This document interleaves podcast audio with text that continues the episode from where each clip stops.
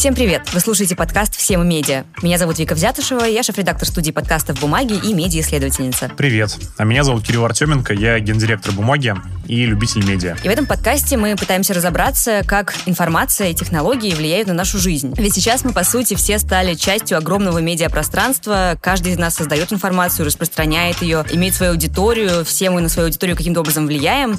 Э, и на самом деле это тоже существенно изменило многие сферы нашей жизни. Да, и мы поговорим сегодня сегодня об одной из таких сфер. Поговорим мы про денежки, но только про хорошие денежки. Про денежки, которые тратятся на благотворительность. И поговорим о том, как социальные медиа и интернет трансформировали благотворительность.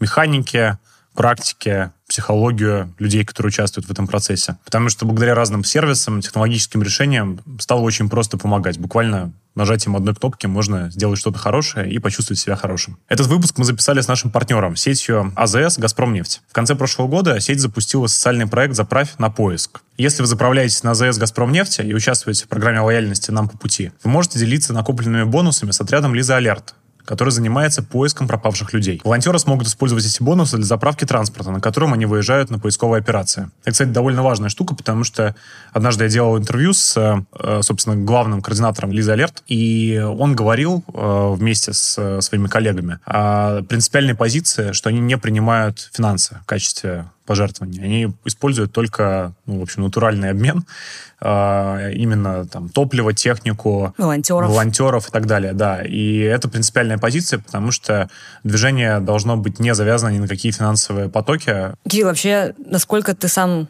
связан с благотворительностью? Часто ли ты делаешь какие-то пожертвования в организации, я не знаю, ну, то есть я поняла, что раньше я сама как-то об этом не задумывалась, то есть для меня чем-то благотворительность казалась действительно чем-то сложным, затратным по времени, по, возможно, финансам, а сейчас э, я, ну, в принципе, периодически тоже кому-то жертвую деньги, потому что, ну, как раз э, потому, что это стало элементарно, это очень просто, э, это очень удобно, и уже не кажется, что это какая-то вот сфера, которая рассчитана только на волонтеров, на определенную группу людей, которым это интересно и так далее. Кажется, что еще лет 10 назад благотворительность была такой сложной штукой для богатых людей, либо для очень мотивированных людей, ну, потому что нужно было не знаю, оформлять банковский перевод через Сбербанк. И что-то куда-то вести лично. Да, вести куда-то лично деньги. В общем, Вчера я читал заметку про погибшего 10 лет назад хоккеиста Ярославского локомотива, который э, перевел около 10 миллионов рублей от Вити в разные годы. И об этом стало известно только после его смерти. Очень трогательная история. Э, и Адвита сообщала, что и годы спустя его гибели люди переводили пожертвования на лечение детей, больных онкозаболеваниями, с пометкой в память вот об этом человеке. И, собственно, читая этот текст, я подумал о том, как это было трудно. То есть ему приходилось связываться с координаторами Адвита, там как-то оформлять перевод, спрашивать, пришел ли этот перевод. Собственно, там э, заметка строится на, на том, что последний e-mail э, Елене Грачевой пришел за 15 минут, собственно, до того, как случилась трагедия. А e-mail был следующего содержания. Посмотрите, дошли ли деньги. Но сейчас ты отправил перевод, и, в общем, деньги дошли, можно не сомневаться. Я же регулярно жертвую деньги на ночлежке. А, я через сайт «Такие дела» жертвую деньги двум приютам бездомных животных. Ну, там программа, скорее, помощи бездомным псам. А, я поддерживаю ряд независимых медиа и разных медийных инициатив. И я иногда эмоционально жертвую деньги, когда я, опять-таки, э, ну, сталкиваюсь с какой-то, не знаю, там, историей, которой я точно верю, а, с историей, которой, э, которую, которую мне рекомендует кто-то из тех людей, кого я уважаю. Ну, сейчас тебя послушала, конечно, почувствовала себя жмотом. Хотя я тоже жертвую деньги, но Знаешь, я... Э, не на такое, наверное, количество проектов. Я регулярно а, у меня есть регулярный перевод от Вити как раз. Ну, это, конечно, не 10 миллионов рублей, но какая-то сумма, которая мне все, все время списывается. И вот дальше я уже тоже кому-то периодически импульсивно перевожу в какой-то ситуации, когда понимаю, что, например, какой-то проект, ну, то те же медиапроекты, которые, например, оказались в тяжелом положении, и им нужны деньги прямо сейчас, вот я э, такие тоже оформляю иногда пожертвования. Тут, мне кажется, интереснее поговорить, наверное, про критерии. Ну, то есть как ты вот выбираешь, э, кому жертвовать? Вот у тебя понятно, что есть личная история, связанная с э, борьбой с онкозаболеванием, ты, наверное, поэтому от Вити помогаешь? Или, да, или, да. или по-другому? Ну, на самом деле, да. Для меня, наверное, личная история, она действительно оказывается первостепенной. В случае с Адвитой все понятно, потому что э, у меня была история с э, онкозаболеванием, и ну, как бы я понимаю, насколько я, я видела, насколько важно, а, насколько важна помощь э, таких организаций. В случае с медиа, на самом деле, то же самое, потому что я работаю в медиа, тоже понимаю, как это устроено, и э, если есть какая-то ситуация, в которой медиа-проект нуждается в поддержке, а, то для меня просто тоже очевидно, почему э, это нужно. Я понимаю, что, наверное, это не очень классный критерий, потому что важно поддерживать не только то, с чем мы сталкиваемся лично или что нам понятно, но и какие-то другие вещи, потому что очень много проблем в разных сферах. И вот мы сегодня тоже об этом поговорим. Например, э, та же ночлежка, э, которую ты поддерживаешь, Кирилл э, Григорий Свердлин, с которым мы неоднократно в бумаге общались, говорил, что как раз вот бездомные это достаточно сложная группа с точки зрения благотворительности, потому что э, ну, людям как бы, не знаю, больше хочется жертвовать детям, животным и так далее. Э, и в этом плане это как раз такая сложная коммуникационная задача для такой благотворительной организации, потому что они должны объяснить, почему важно помогать этим людям. Не знаю, мне кажется, что тут нельзя говорить, что, что что-то хорошо, что-то плохо, потому что, скажем, а, один из участников клуба «Друзей бумаги», когда у нас было мероприятие в редакции, э, говорил мне, мы с ним болтали довольно долго, про свой критерий поддержки. Ну, то есть, почему он поддерживает те или иные э, организации, инициативы. И он говорит, окей, я вот, например, не буду поддерживать что-то федеральное или что-то московское, даже если там какие-то симпатичные люди его де- это делают. Потому что там и так больше не, не, не, не поэтому. Он говорит, у него очень утилитарная, очень утилитарный и как бы рациональный подход, э, и я о нем задумался, когда я его услышал. Он говорит, я поддерживаю тех, кто работает в том же ареале, где я живу, потому что это те, кто, если со мной произойдет что-то плохое, мне будут помогать. Соответственно, я как бы инвестирую в помощь себе. И это довольно крутой подход, мне кажется, очень-очень разумный, потому что, скажем, мой подход, а, он, конечно же, эмоциональный. То есть я понимаю, что даже той же ночлежки, которой я жертвую не потому, что меня очень сильно трогают э, истории бездомных, хотя они меня, безусловно, трогают, а потому что я восхищаюсь тем, как устроена ночлежка. Я восхищаюсь их э, как раз-таки бесстрастностью и практичностью и профессионализмом.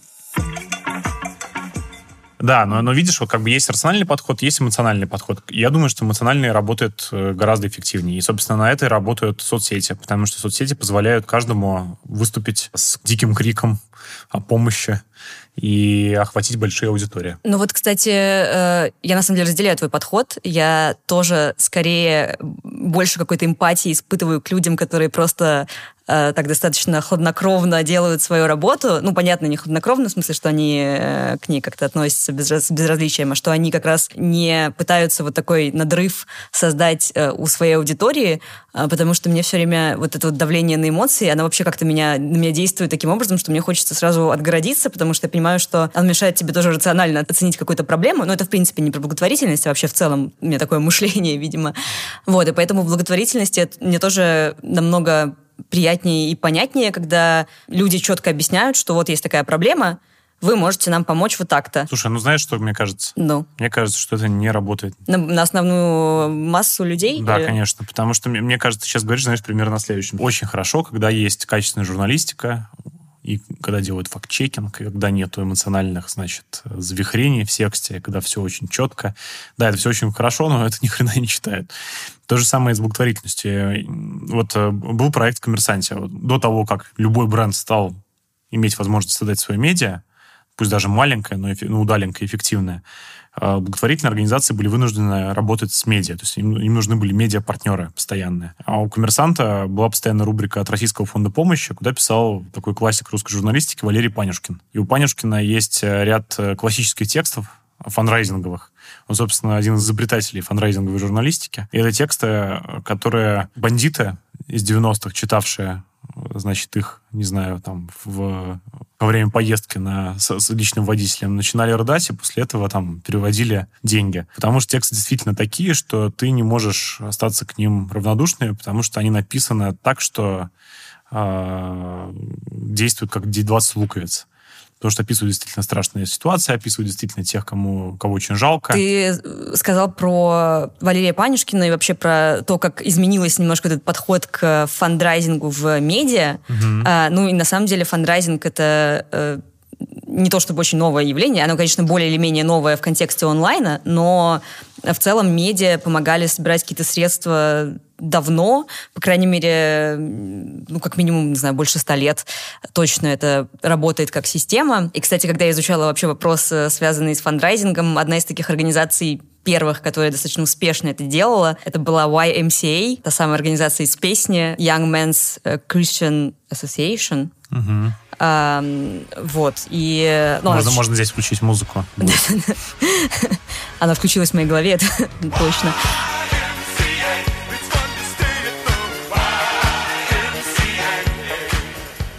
Да, эта организация существует э, с 19 века.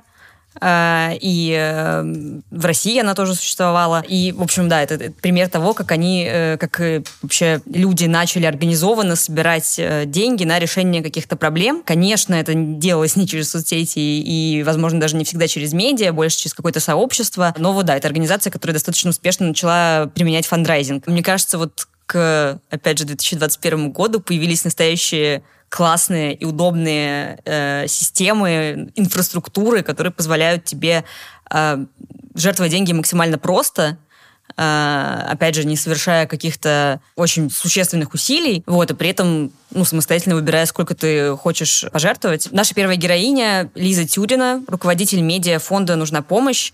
«Нужна помощь» — это такой фонд фондов, на, на его сайте вы можете выбрать одну из множества благотворительных организаций и оформить пожертвование. И, кстати, я помню, э, какое-то время назад фонд запускал акцию, когда людям предлагали жертвовать буквально по рублю. Акция называлась «Рубль в день». Ее девиз был «Один рубль – это много, когда нас много». И, в общем-то, людям тогда предлагали оформить ну, просто минимальное, наверное, пожертвование, которое можно представить, это один рубль, но при этом э, понятно, что когда такое пожертвование оформляет большое количество людей, это уже какая-то ощутимая сумма для организаций. Но мне кажется, это классная акция в том смысле, что она показывает, что, в принципе, э, можно помогать даже так, что это будет неощутимо для тебя. Кроме того, у фонда нужна помощь, есть свое медиа «Такие дела», э, там можно почитать о разных социальных проблемах, о людях, которые с ними сталкиваются. Э, и часто эти материалы как раз э, связаны с повесткой той или иной благотворительной организации. То есть можно увидеть, собственно, лица тех людей, которые сталкиваются с какой-то конкретной трудностью, и дальше э, пожертвовать деньги организации, которая старается с этими проблемами бороться. Мы спросили у Лизы, почему благотворительным организациям важно рассказывать о своей работе и как такое медиа помогает фонду развиваться. Ну, вообще, прежде всего, большое медиа дает плюсы в том плане, что это медиа фандрайзит на другие фонды, ну да, то есть э, текстами мы собираем средства для тех фондов, которые мы поддерживаем. А в соцсетях такие мощности провернуть довольно сложно. Плюс, мне кажется, важная история именно про то, что важно рассказывать про социальные проблемы. Ну, то есть важно рассказывать про конкретных людей, которые с ними сталкиваются. Потому что, ну, недостаточно писать э, про тот же самый ВИЧ в социальных сетях, просто в силу даже ограниченности аудитории, в силу алгоритмов, а какой-то сайт хороший хороший, с хорошими профессиональными э, текстами, фотографиями, это история, которая может еще больше людей вовлечь в решение этих проблем. Мне вообще кажется, что любому фонду, конечно, нужно какое-то свое такое мини-медиа, ну, хотя бы там в соцсетях, например, и потом уже там, возможно, получится сделать какой-то еще сайт.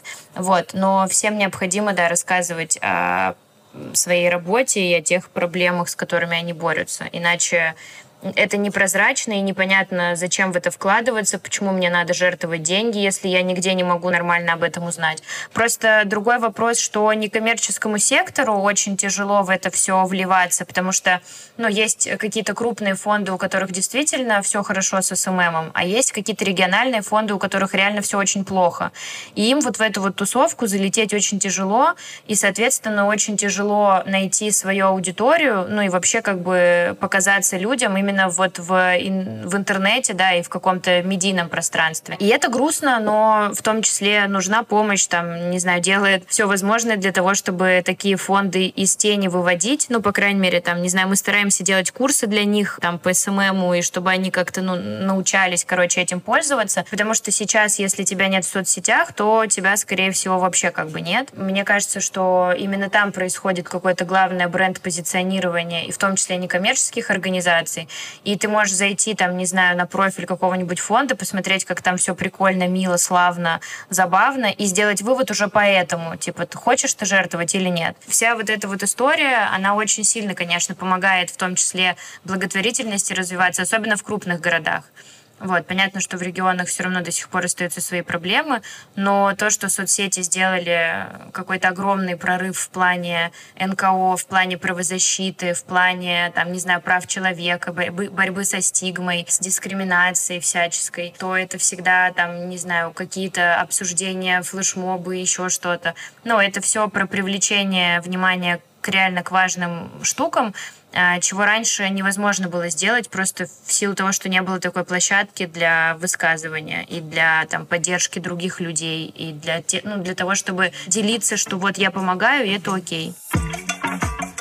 Вообще, э, с моей точки зрения, одна из ценностей изданий, которые занимаются фандрайзингом, пусть даже не на себя, в том, что они приучают людей в широком смысле к тому, что давать деньги ну, то есть вообще переводить деньги в виде какой-то регулярной подписки или в виде разового пожертвования, это нормальная практика. И мне кажется, что как бы роль медиа и роль социальных медиа в том числе, в которых участвуют отдельные люди, а не только институция, редакция, медиапроекта, в том, чтобы этот рынок раскачивать.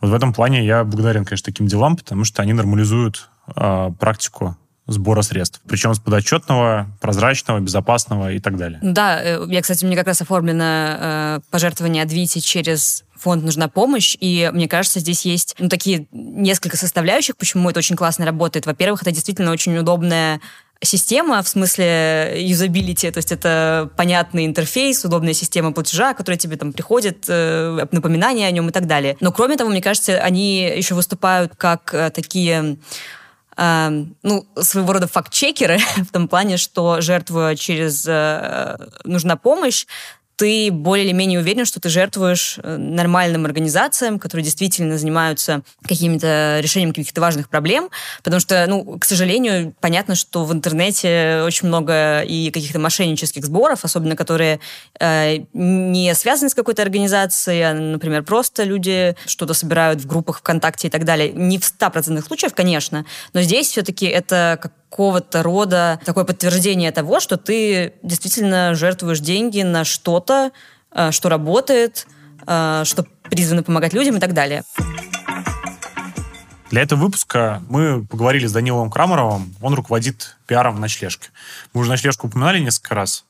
А, и вот самое время дать слово Данилу, потому что ночлежка – это одна из самых уважаемых петербургских благотворительных организаций, которая более 30 лет занимается проблемой бездомности. И мы как раз поговорили с Данилом о том, как э, соцсети и развитие онлайн-медиа повлияло на работу ночлежки, потому что, поскольку ночлежка существует уже больше 30 лет, за это время э, медиасфера очень сильно изменилась, и как раз э, нам показалось, что именно ночлежка, ее представители могут сравнить, как вот это вот трансформировалась э, ситуация, насколько вообще какие-то диджитал-механизмы э, упростили работу благотворителей, или, может быть, наоборот, в чем-то усложнили, потому что стали появляться какие-то новые требования к этой работе. Вот что об этом рассказывает Данил. Тут, наверное, появление соцсетей очень сильно повлияло на, в принципе, развитие благотворительности в России, потому что есть ощущение, что если раньше благотворительность это была такой штукой в большей степени привлекающей людей, которые просто хотят помогать, ну, потому что, не знаю, по каким-то своим причинам, абсолютно разнообразным. Сейчас все-таки благотворительность, кажется, профессионализируется.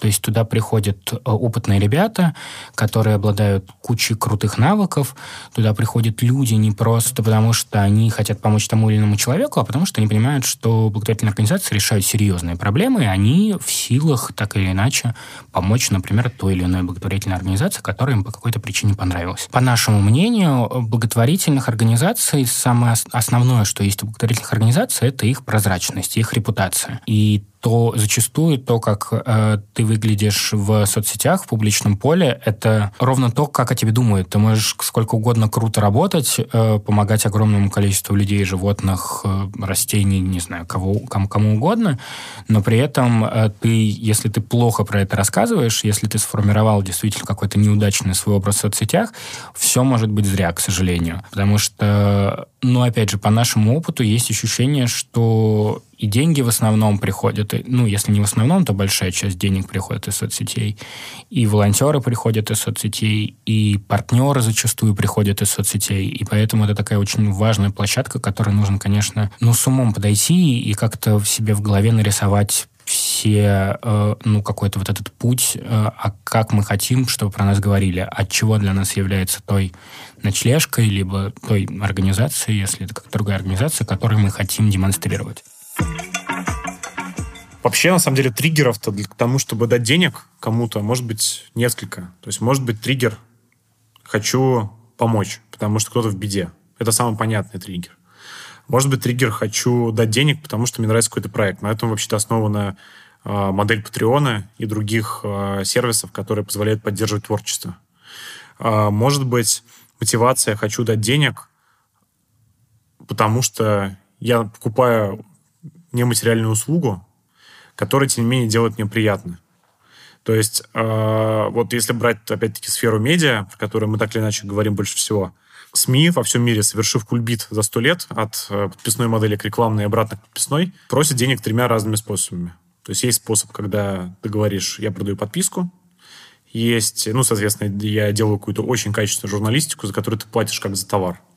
Есть э, ситуация, когда ты говоришь, я делаю журналистику, за которую ни один рекламодатель не заплатит, потому что она, например, там, не знаю, правозащитная, или она политическая, или она поддерживает какую-то очень нишевую тему, а, которая некомфортна рекламодателю, но она важна для общества, дайте мне денег. Ну, это кейс там медиазоны, а, УВД-инфо, Новая газета и других медиа, которые занимаются такой жесткой общественно-политической журналистикой. Вот. И может быть ситуация, когда человек платит поддерживая приятных ему людей, делающих какой-то продукт. То есть в каком-то смысле это подписка, а с другой стороны он платит за причастность к сообществу. И, наверное, вот мне кажется, сейчас абсолютно любая благотворительная организация как-то коммуницирует ценности сообщества, к которому ты начинаешь принадлежать, как только ты оформил пожертвование. И на этом, например, строится там и наша программа, которая называется «Клуб друзей бумаги», когда люди э, оформляют э, небольшой платеж, там 150 или 300 рублей, получают доступ к ряду бонусов, которые мы как издание, как компания готовим.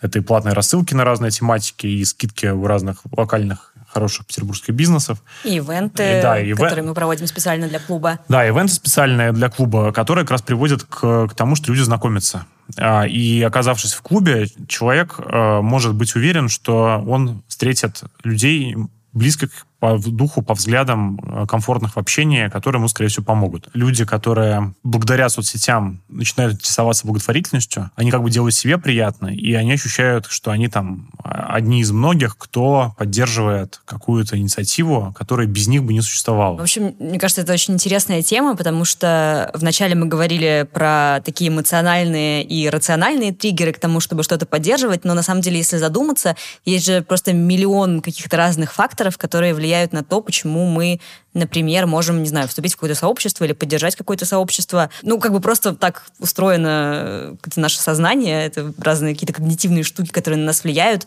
Не знаю, может быть, кто-то поддерживает просто из-за того, что вот ему важно иметь имидж человека, который занимается благотворительностью, а, потому что он себе таким образом э, какую-то зарабатывает репутацию, или потому что просто ему кайфово думать про себя, что вот я человек, который жертвует деньги на какие-то хорошие дела. А еще, видишь, если развивать идею с сообществом, которому человек оказывается причастен, когда он жертвует, а, может работать и совсем другая механика. Опять-таки, с развитием соцмедиа ты, можно видеть очень много э, стихийных фанрайзингов, организованных людьми, которые перенимают механики, принятые в медиа и принятые в благотворительных организациях, которые работают через медиа или с помощью своих медиа. Ну, условно, там есть комьюнити людей, которые разделяют левые ценности и считают, что у каждый человек достоин того, чтобы быть свободным благодаря безусловному доходу. То есть каждый человек достоин того, чтобы иметь достаточно денег, чтобы не работать. И поэтому, э, когда кто-то из участников вот этого вот ценностного комьюнити объявляет сбор денег на MacBook, потому что у него сломался компьютер, люди присылают денег. Или, например, когда мы имеем дело с другой ситуацией, когда, скажем, есть там человек, который занимается тем, что популяризует какую-то тему, не знаю, он там секс-блогер или секс-блогерка, и говорит, что вот мне, чтобы обогатиться новыми знаниями и новым э, контентом, которым я могу делиться, мне нужно куда-то съездить. Вот скиньте мне денег. И, как правило, такие кейсы, они становятся поводом для огромного количества насмешек э, как бы в соцсетях. То есть все на этим углумятся, потом там годами вспоминают, как кто-то собрал денег и что-то не сделал, и после этого, там, не знаю, или сделал что-то не то, что обещал. Ну вот, в целом это действительно иногда похоже на милостыню, иногда похоже на э, какое-то вымогательство, на МММ, на Сергея Мавроди. Но люди поддерживают такие инициативы, потому что они им близки. При этом, знаешь, вот э, мне вспоминается история, в которой я даже участвовал как э, пострадавшее лицо а, года три или четыре назад, случившееся в известном секретном сообществе интернет или прозорий, которое, конечно же, сейчас стремительно дряхлеет. От кого ты там пострадал? А, я пострадал от э, якобы ветерана войны в Чечне, ага. который рассказывал про свою борьбу с раком и про всевозможные невзгоды, которые на него обрушились. И он как раз написал примерно так, что тут как бы, ну, все, кто может, чем можете, помогите, помираю. И ему люди, это было довольно вдохновляюще, потому что буквально за три дня ему собрали э, какую-то довольно впечатляющую сумму. Ну, там несколько миллионов рублей ему собрали. Потом, кто, ну, кто сколько кинул, и там это еще бы происходило до каких-то цивилизованных способов собирать деньги, там, до какого-то не знаю, публичного кошелька через один из интернет-банков, когда можно, не знаю, выставлять ссылку, чтобы люди туда кидали денег. То есть там реально был заведен коллективный Google Doc, угу. куда люди записывали, кто сколько отправил, а, чтобы можно было пересчитать, сколько уже собрано. А, с коллективным редактированием этого Google Doc писали кучу шуточек, конечно же, ну, потому что это лепра. Вот. Но довольно скоро инициативная группа из трех расследователей отважных Шерлоков Холмсов разоблачила этого мужика, а, и выяснилось, что ну, там, по цифровому следу они еще его вызвали на встречу. Короче, это было настоящее расследование, достойное лучших вообще open source intelligence а, специалистов. Вот, и не только open source intelligence, и лучших вообще следователей а, по особо важным делам.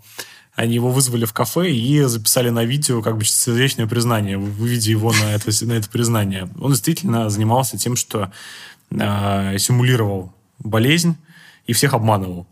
Вот. Но эти ребята на этом не остановились, как бы разоблачив они написали еще, там нашло, нашлось сообщество, это тоже к вопросу про то, что сообщество, которое очень крепко и слаженно помогает, оно также крепко и слаженно может нанести ответный удар, когда его обманывают.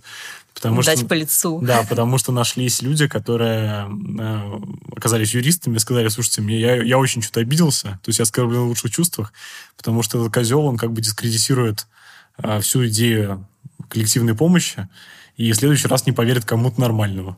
Поэтому мы его посадим. И они собрали фактуру для коллективного жалобы для уголовного дела по коллективному заявлению. И, э, ну, в общем, мужика судят за мошенничество. Уж не знаю, может быть, даже осудили. Ну вот. Но в итоге он возвращал деньги. Мне даже вернул ту тысячу рублей, которые я ему посылал от чистого сердца. Вот. Но он, конечно же, делал, чтобы было как можно меньше состава преступления, ну, уже во время следствия. Так или иначе, понятное дело, что все эти вот частные сборы, они э, очень часто приводят вот таким вот кеком. Выходит, что благотворительные организации, которые совершенно добросовестно работают, они рискуют э, перенять часть репутации недобросовестных людей или там каких-то мошеннических организаций и столкнуться с хейтом. Мы, соответственно, не могли не спросить наших гостей, которые работают с очень деликатными темами, случаются ли атаки хейтеров на их аккаунты в социальных сетях и как они с ними ведут себя, как работают с этим? Негативные посты тоже бывают, которые вызывают огромные какую-то огромные резонансы и дискуссию. Такую реакцию вызывают посты про гомосексуальность. Например, когда мы делали карточки про то, что вы могли не знать о гомосексуальности на день э, борьбы с гомофобией. Вот, э, несмотря на то, что я была уверена, что у нас ну, такая довольно толерантная аудитория, и все те, кто не разделяют наши ценности, они уже давно отвалились, но это неправда. Вот. И, э, ну, то есть там прям были яростные споры по поводу того, что это болезнь, там, по поводу того, что это пропаганда, что там, я не, ну, я не хочу, чтобы мои дети это видели, при том, что там вообще как бы просто по фактам было разложено, что вот типа так и так. Вот. А, это одна из тем. Ну, понятно, что все, что связано вообще с квир-сообществом, до сих пор вызывает очень много какого-то негативного фидбэка. Ну и еще, возможно, у нас была история с тем, что мы какие-то, ну, как бы некорректные опубликовали карточки про помощь бездомным животным. Мы как бы хотели донести, что подкармливая бездомных животных, вы их с улицы не забираете и проблему не решаете. Вот, но получилось как-то довольно грубо ну что, не кормите бездомных животных, э, лучше там, в общем, помогайте как-нибудь иначе еще. Вот, и на нас налетели зоозащитники, очень сильно нас отругали, было ужасно страшно, вот. Э, но это тоже пост, который прямо забомбил. А, ну, мы понимаем, что в некоторых случаях может быть взрывоопасная история про открытие того или иного проекта, по разным причинам абсолютно. А может быть, иногда, знаете, выстреливает э, совершенно неожиданные штуки с точки зрения какой-нибудь риторики. Например, для нас иногда, иногда выстреливает то, как мы общаемся. Например, люди могут зацепиться за, э, за какие-нибудь а, англоцизмы, то есть какая-нибудь, не знаю, мы используем слово фандрайзер, э, и тут же нам прилетает, от чего это вы по-русски сказать не можете. Или даже какая-нибудь история с феминитивом. Иногда выстреливает, иногда спокойно проходит. У нас в принципе, за последнее время выработалась такая, наверное, правильная практика перед, например, публикацией какой-то взрывоопасной, э, ну, потенциально взрывоопасной новости, садиться всем вместе командой и обсуждать, а что может пойти не так, а что нам может прилететь, э, предположим, с точки зрения какого-то очень э, отрицательно настроенного читателя. Мы накидываем все эти варианты, чтобы быть готовыми к тому, что мы все по-честному, правдиво, спокойно расскажем, ну вот, так бывает. И, например, когда мы публикуем историю того или иного клиента, всегда найдется кто-нибудь, кто придет и расскажет, а как же ему надо было действовать, чтобы не оказаться в той или иной ситуации.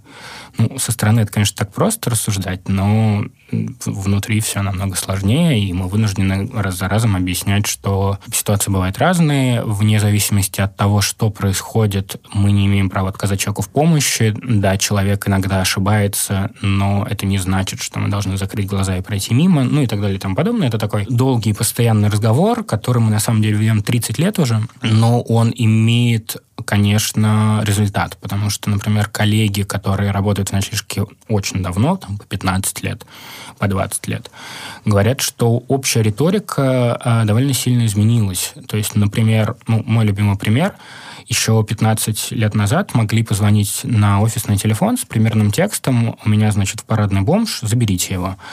А сейчас э, основная масса звонков, и я тут не преувеличиваю, звучит примерно так. «У меня в парадный бездомный, как я могу ему помочь?»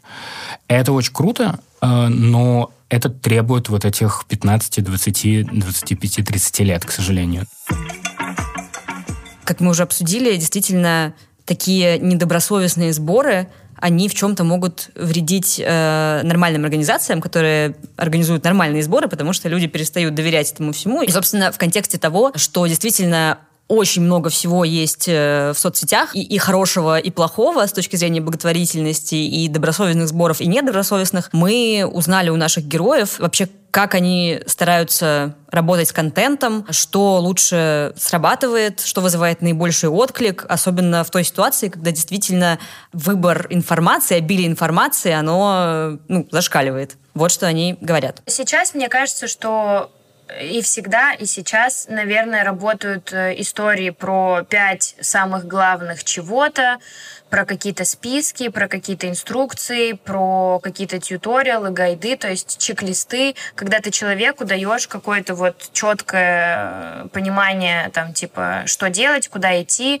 и в этом плане сейчас практически все в медиапространстве делают какие-то похожие штуки, либо какие-то классные сдизайненные э, там картиночки, карточки, какой-то сегодня пирожок и всякая вот эта вот история. Либо, если уже идти как бы глубже, это про комьюнити и про ценности, про то, чтобы не чувствовать себя одному, чувствовать себя в безопасности.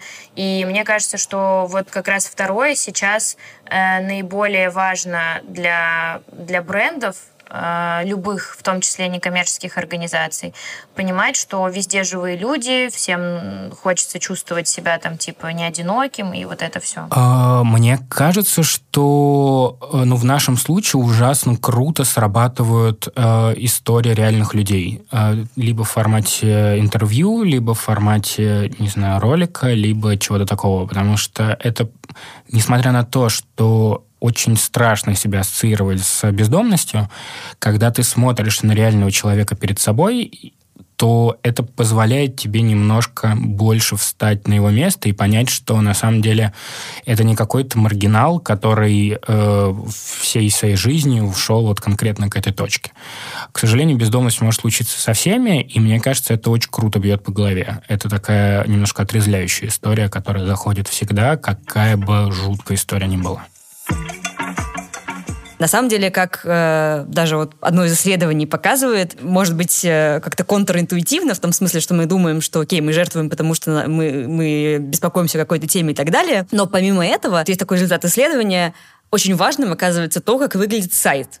То есть э, не, не только его наполнение, но и его э, визуальная часть. Слушай, мне кажется, в этом это, это просто, опять-таки, очень прагматичный и трезвый взгляд на жизнь. Ну, то есть понятно, что нам очень хочется, чтобы все прониклись бедой, которая есть вокруг, и потратили свои силы, деньги, время, чтобы помочь, и неважно, сколько на это потратится. Но на самом деле мы имеем дело с конверсиями. Если человеку трудно и неудобно, он не будет ничего делать. Вот и все. Поэтому, если мы хотим, опять-таки, увеличивать конверсию из желающих как-то поучаствовать в реально участвующих, то нужно делать максимально удобный сервис, как будто бы вы делаете бизнес. И в этом смысле технологии, которые используют благотворители, они зачастую даже эффективнее какого-то как бы бизнес-подхода, а, или они представляют собой то, чему бизнес мог бы поучиться. Скажем, у того же Мити Лешковского я однажды был на лекции а, про то, как устроены технические системы работы с донорами. У таких дел нужна помощь. И меня потрясло, насколько они тщательно работают с данными, насколько они тщательно фиксируют все, что происходит с людьми, которые решили доставить им денег, насколько они а, как бы прагматично подходят к персональным обращениям к людям в зависимости от тех обстоятельств, которые у людей складываются. И это приводит в итоге к высокой эффективности того, что они делают. Скажем, кейс, который есть у «Газпром нефти» или «Лиза Алерт», с э, простой возможностью пожертвовать топливо, это, мне кажется, абсолютно такая же штука, то есть которая приводит к простоте к, и, соответственно, к эффективности а, участия в каком-то хорошем деле. То есть всем приятно, много усилий не нужно. Чтобы поучаствовать, не нужно сильно разбираться, нужно просто взять там и нажать э, две кнопки. Угу. И это круто. Да, мы уже много рассказали про инициативу сети АЗС «Газпромнефть». Участники программы лояльности «Нам по пути» могут переводить накопленные бонусы поисковому отряду «Лиза Алерт», и таким образом волонтеры смогут использовать их для заправки транспорта. Отряд «Лиза Алерт» занимается поиском пропавших людей в лесу и в городе уже больше 10 лет. За это время ему удалось найти более 70 тысяч человек. Вы можете перевести любое количество бонусов через мобильное приложение АЗС «Газпромнефть» и сделать это максимально просто. Ссылку на подробную информацию о проекте мы оставим в описании эпизода. Мы поговорили с куратором социальных проектов дирекции региональных продаж «Газпромнефти» Александром Александре Кушнаревой о том, зачем автозаправочная сеть решила запустить такой проект. Люди готовы помогать, но не всегда знают, кому и как. И мы, как ритейлер, видим свою ответственность в том, чтобы, с одной стороны, помочь автомобилистам сделать правильный выбор, а с другой стороны, сделать такой выбор нормой. Мы это называем повседневной ответственностью. Как ежедневно вместе с клиентами мы можем сделать небольшой, но важный выбор.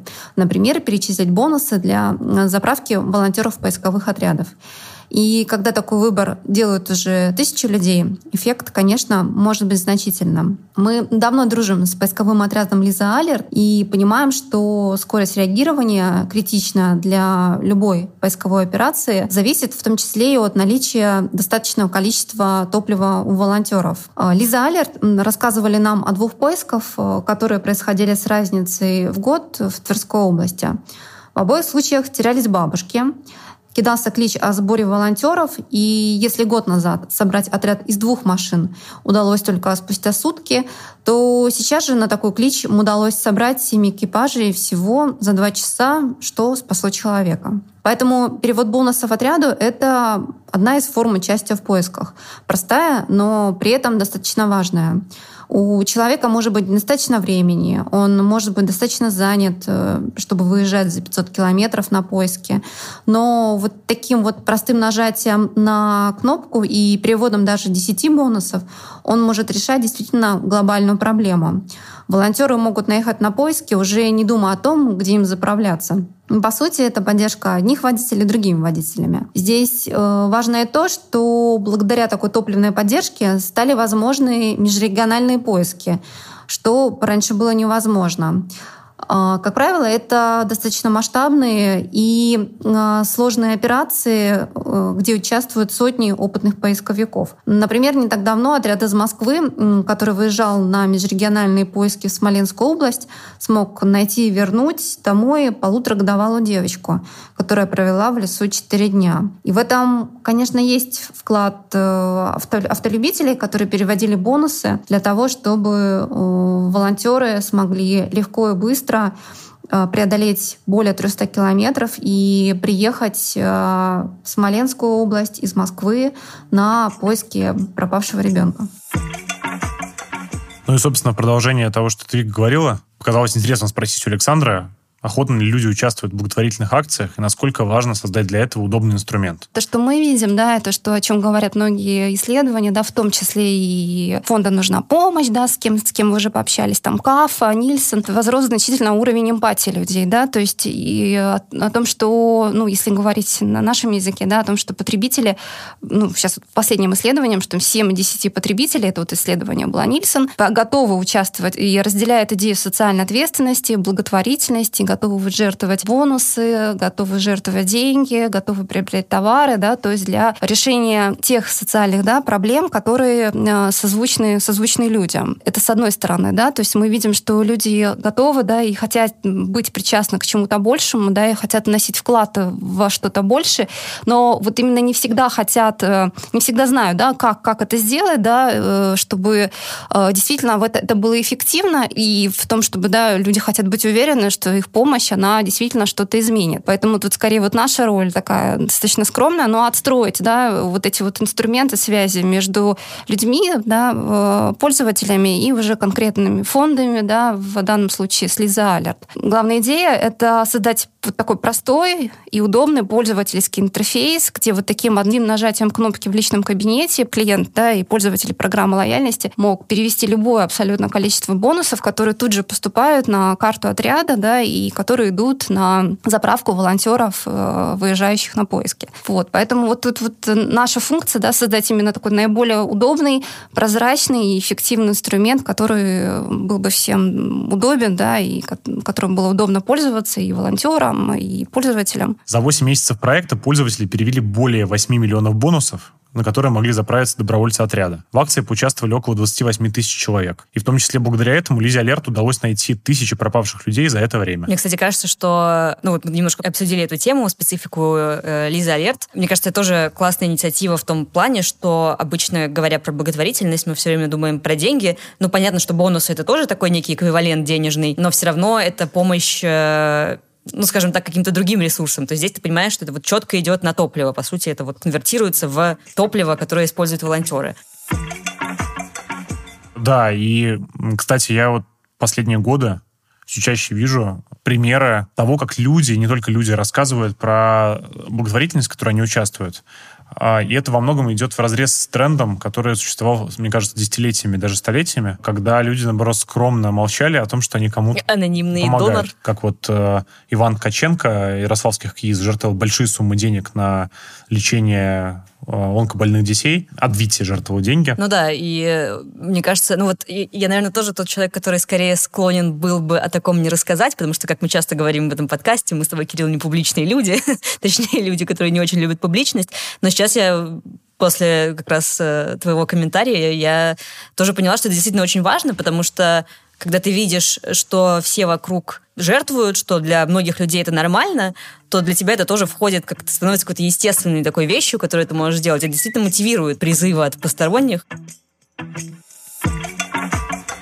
Вы слушали подкаст «Все мы медиа», который записывает медиакомпания «Бумага». Этот выпуск вышел при поддержке сети АЗС «Газпромнефть». Участвуйте в проекте «Заправь на поиск» и помогайте отряду «Лиза Алерт» возвращать пропавших детей и взрослых домой. Этот подкаст – часть нашего проекта про медиаграмотность, который мы делаем вместе с изданием «7 на 7» при поддержке Европейского Союза. Вы можете читать все материалы проекта у нас в разделе на сайте «Бумаги». Там в шапке сайта вы найдете ссылочку. Подписывайтесь на наш подкаст на любую удобную для вас платформе.